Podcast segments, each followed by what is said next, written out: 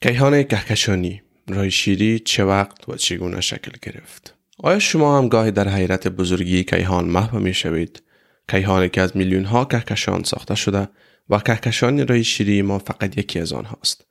گاهی این حس به شما هم پیش آمده که ما در دل این کیهان کهکشانی چقدر کوچک و چون ذره ناپیدا هستیم.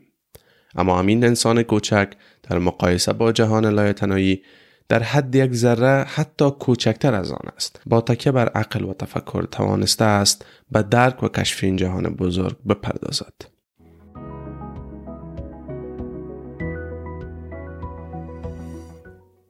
سلام دوستان عزیز. من احمد منصور رامیزی میزبان شما در قسمت دوم از برنامه صدای المستون.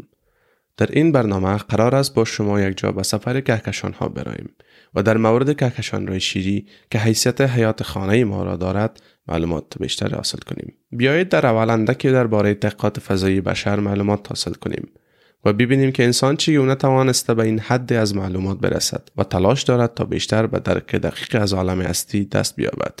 البته این نکته را نیز باید خاطر نشان کنم که انسان تا رسیدن به جایگاه فیلی بارها شکست را تجربه کرده و هر بار از شکستهایش درس گرفته است. دقیقا مانند تجربه اول در تلسکوپ فضایی هابل. در آپریل 1990 تلسکوپ فضایی هابل از کیپ کناورل فلوریدا بر روی شاتل فضایی دیسکاوری پرتاب شد.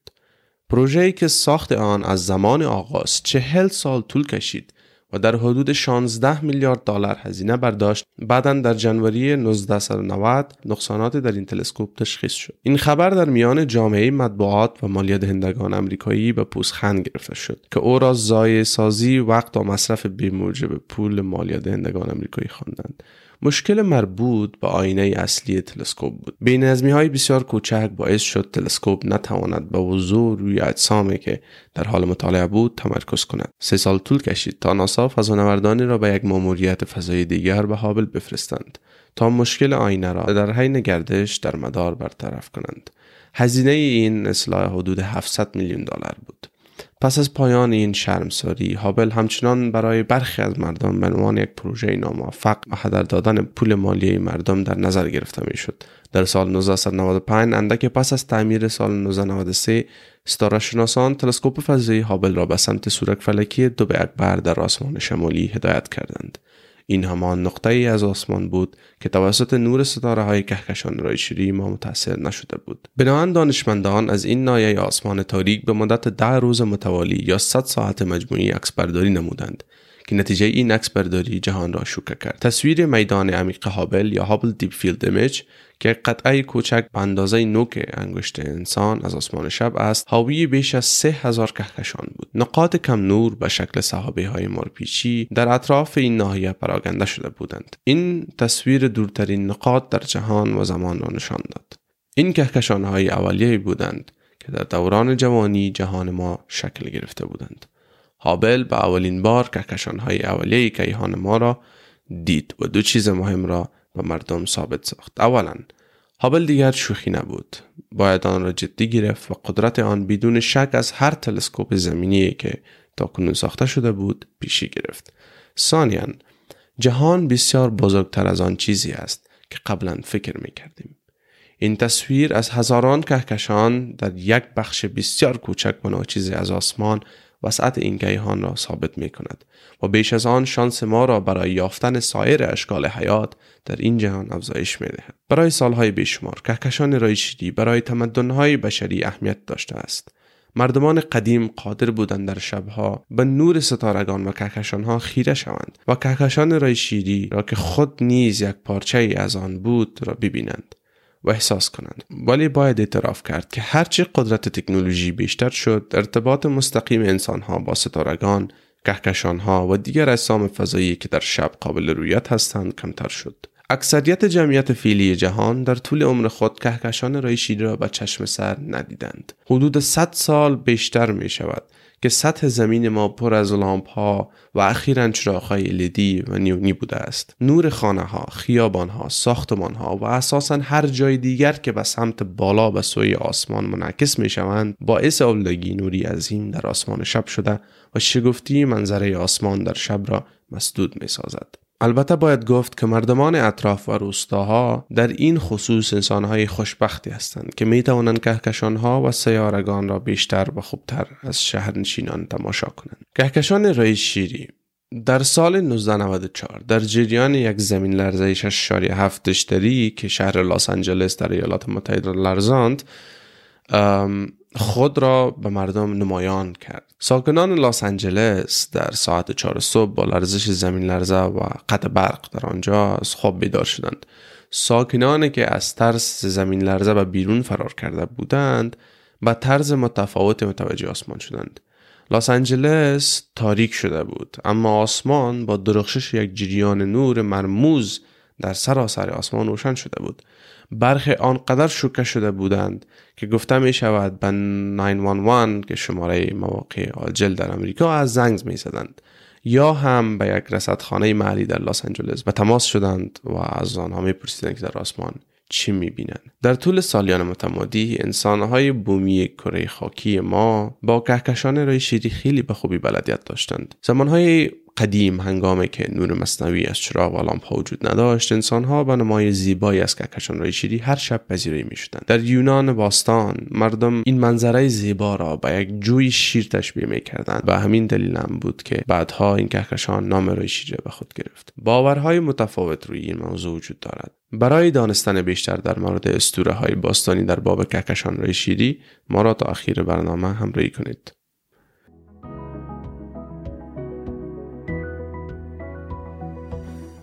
حالا بیایید بدانیم کهکشان چی است و چگونه به وجود می آید. کهکشان ها مجموعه از ستارگان، گازات، غبار، ماده تاریک و انرژی تاریک هستند که توسط گرانش یا جاذبه در کنار هم قرار گرفتند. ظاهر و ترکیب آنها در طول میلیاردها سال توسط تعامل با گروه های ستارگان و دیگر کهکشان ها شکل می گیرند. کهکشان ها به صورت ابرهای کوچک از ستاره ها و غبار در فضا شروع می شوند و با نزدیک شدن ابرهای دیگر جاذبه این اجسام را به سمت یکدیگر میفرستد آنها را در بسته های چرخان بزرگتر می پیوندند. برخوردهای بعدی توانستند مواد دیگری را به سمت هومه کهکشان سوق داده و بازوهای مرپیچی گسترده ای را که پر از ستارگان بود ایجاد کند.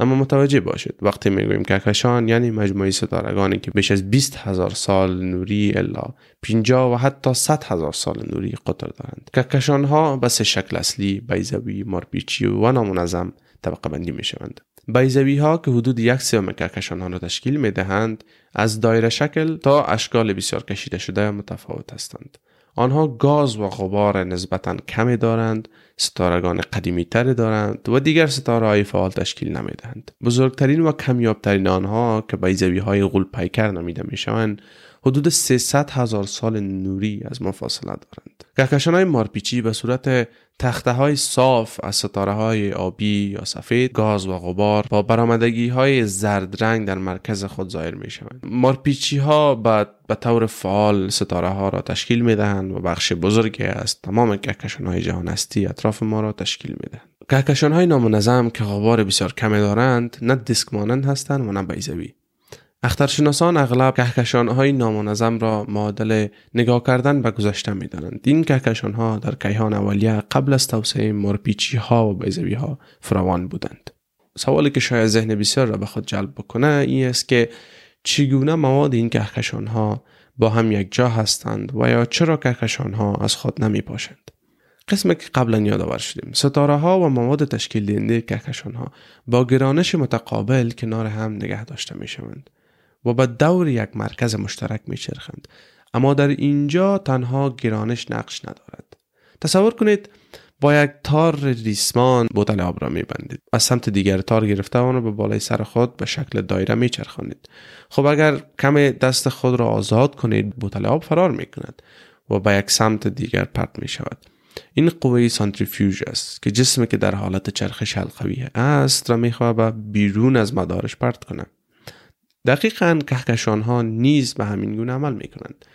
ستارگانی که در کهکشان ها هستند با جاذبه خود به سمت مرکز در حال سقوط هستند و قوه سانتریفیوژ در حال جدایی ستاره از مدارش بر گرد مرکز کهکشان می باشد. در سال 1933 اخترشناس امریکایی به نام فرد زویکی در حال مشاهده یک خوشه کهکشانی بود وقت دریافت که مقدار ماده در این کهکشان ها بسیار کم برای دفع این قوه فرار است یعنی طبق مشاهدات او به این نتیجه رسید که کهکشان باید ماده بیشتر داشته باشد تا بتواند شکل خود را حفظ کند. همین جا بود که موضوع ماده تاریک به میان آمد.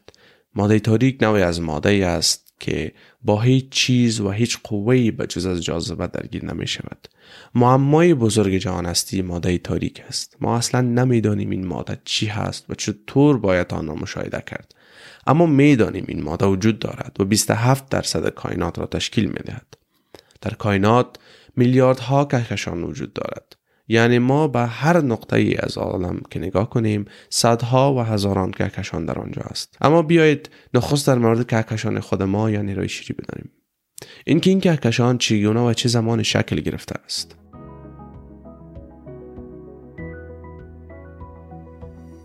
کهکشان رای شیری همچون کهکشان های دیگر از مجموعی از ستارگان، گازات، غبار، ماده تاریک و انرژی تاریک ساخته شده است. به دلیل اینکه ما در داخل کهکشان هستیم. دقیق در مورد به میان آمدن رای شیری برای محققین مشکل بوده است. با وجود این تحقیقات نشان داده که رای شیری یک میلیارد سال بعد از مهبانگ یا انفجار بزرگ یعنی تقریبا 12 میلیارد سال قبل به وجود آمده است. زمانی که اولین ستاره ها از ابرهای بزرگ گاز مولکولی تشکیل شدند با نیروی گرانش شروع به جمع شدن کردند و خوشهای ستاره را تشکیل دادند. با گذشت زمان قوه گرانش این خوشه ها را با هم جمع کرد تا ساختمان اولین کهکشان های کیهان را بسازد. کهکشان رایشری از تعامل و بلیدن کهکشان های اولیه و کوچک رفته رفته بزرگ شد و شکل امروزی مارپیچی را به خود گرفت که تا هنوز در حال تکامل و ساخت ستاره های جدید است. قبلا گفتیم که کهکشان رای شیری را چون یونانیان به جوی از شیر تشبیه می کردند نام رای شیری به آن گذاشتند. اما این نام یک جنبه اسطوره‌ای نیز دارد. انسانها بنا به فرهنگ مدنیت و اسطوره های خودشان به این کهکشان نام های جداگانه گذاشتند. در افسانه های یونانی کهکشان روی شیری نام خود را از یک افسانه در مورد الهه هرا گرفته است که در آسمان شیر می باشد در سایر نقاط جهان این کهکشان به های دیگری خوانده می شود مثلا در چین به آن رود نقره و در صحرای کلاهاری در جنوب افریقا استخوان شب می‌گویند بیایید اکنون قدم بگذاریم به جهان فراتر از کهکشان خود ما ما انسان ها بدون تلسکوپ می توانیم حدود 6000 ستاره را از زمین ببینیم. ممکن است ستاره های زیادی به نظر برسد اما در واقع تنها بخش کوچکی از کل است. اگر کل کهکشان را به عنوان یک پیتزای غولپیکر تصور بکنیم. تمام ستارگانی که از زمین می توانیم ببینیم در حدود یک پپرونی روی آن پیتزا قرار می گیرد در واقع به اعضای هر ستاره که می توانید ببینید بیش از 20 میلیون ستاره وجود دارد که نمی توانید ببینید. بیشتر ستارگان کم نور یا که خیلی دور هستند و یا هم توسط ابرهای غبار کیهانی مسدود شدند. در 25 اپریل 2018 یک فضاپیمای اروپایی به نام گایا اطلاعات شگفت انگیز در مورد آسمان منتشر کرد. مجموعه داده های چند ساله گایا به طور شگفت انگیز حرکت دقیق تقریبا یک میلیارد ستاره را بررسی و توصیف کرد. در حالی که بررسی های قبلی حرکت در حدود هزاران ستاره را ترسیم کرده بود. این داده های گایا کهکشان را در ذهن انسان ها به یک موجود زنده و محرک مبدل کرد. فدریکو استیتو ستارهشناس رصدخانه نجومی استراسبورگ در فرانسه در توصیف این بررسی گایا می‌گوید گایا انقلاب جدیدی را آغاز کرد اخترشناسان برای دانلود نقشه ستاره ها به رقابت پرداختند و به اکتشافات زیاد دست یافتند برای مثال آنها دریافتند که بخشهایی از دسک کهکشان رای شیری بسیار قدیمی به نظر می رسد. آنها همچنین شواهد از برخوردهایی پیدا کردند که دوره جوانی پرآشوب کهکشان را نشان میده و همچنین نشانه های جدید مبنی بر اینکه کهکشان به شکل غیر منتظره به حرکت خود ادامه میده با تحقیقات گایا ستاره شناسان شواهد مستقیم از برخوردهای فاجعه آمیز در کهکشان رای پیدا کردند. یک منجم در مؤسسه مطالعات پیشرفته در پرینستون به نام هلمر کاپلمن با استفاده از داده های گایا به یکی از ادغام های بزرگ در کهکشان رای شیری پی برد. طبق این تحقیقات حدود 11.5 میلیارد سال قبل کهکشان ما با یک کهکشان دیگری به نام گایا انسالدوس برخورد نمود که این حادثه جرم کهکشان رای شیری جوان را تا 10 فیصد افزایش داده است. نام گایا انسالدوس از نام الهه یونانی گایا یکی از خدایان اولیه و پسر تایتان انسالدوس نامگذاری کردند هنگامی که رایشیری و گایا انسالدوس شاید ده میلیارد سال پیش برخورد کردند قرص ظریف کهکشان رایشیری ممکن است آسیب گسترده دیده باشد ستاره شناسان درباره این بحث می کنند که چرا به نظر می رسد قرص کهکشان ما دارای دو بخش است یک قرص نازک و یک صفحه زخیم تر که در آن ستاره ها هنگام چرخش به دور مرکز کهکشان بالا و پایین می شوند. تحقیقاتی که توسط دیمیتو انجام شد اکنون نشان می‌داد که گایا انسالدوس قسمت اعظم دسک را منفجر کرده و در عین برخورد آن را پف کرده است. کوپلمن گفت اولین دیسک باستانی خیلی سریع شکل گرفت و پس از آن ما فکر می‌کنیم گایا سال دوست به نوع آن را نابود کرد در مجموع این نتایج داستان جدید در مورد گذشته آشفته کهکشان ما و آینده همیشه در حال تکامل آن ایجاد کرده است اینکه در آینده با تحقیقات دقیق علمی چه موارد جدید درباره کهکشان خود ما به دست خواهیم آورد. خیلی دلچسب خواهد بود.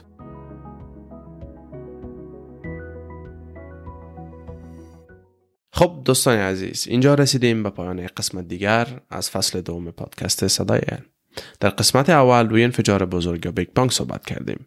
اینکه کائنات و هستی از کجا و چگونه شکل گرفت. در قسمت دوم به عالم کهکشان ها و خصوصا کهکشان رای شیری خود ما روشنی انداختیم. به همین ترتیب در برنامه بعدی بیشتر به خانه خود نزدیکتر شده و روی نظام شمسی و سیاره زمین صحبت خواهیم کرد. می توانید برنامه های صدای علم را به شکل ریل های کوتاه و در اینستاگرام، فیسبوک، تیک تاک و یوتیوب نیز دنبال کنید. از اینکه تا به حال با ما بودید یک جان سپاس. تا پادکست دیگر بدرود.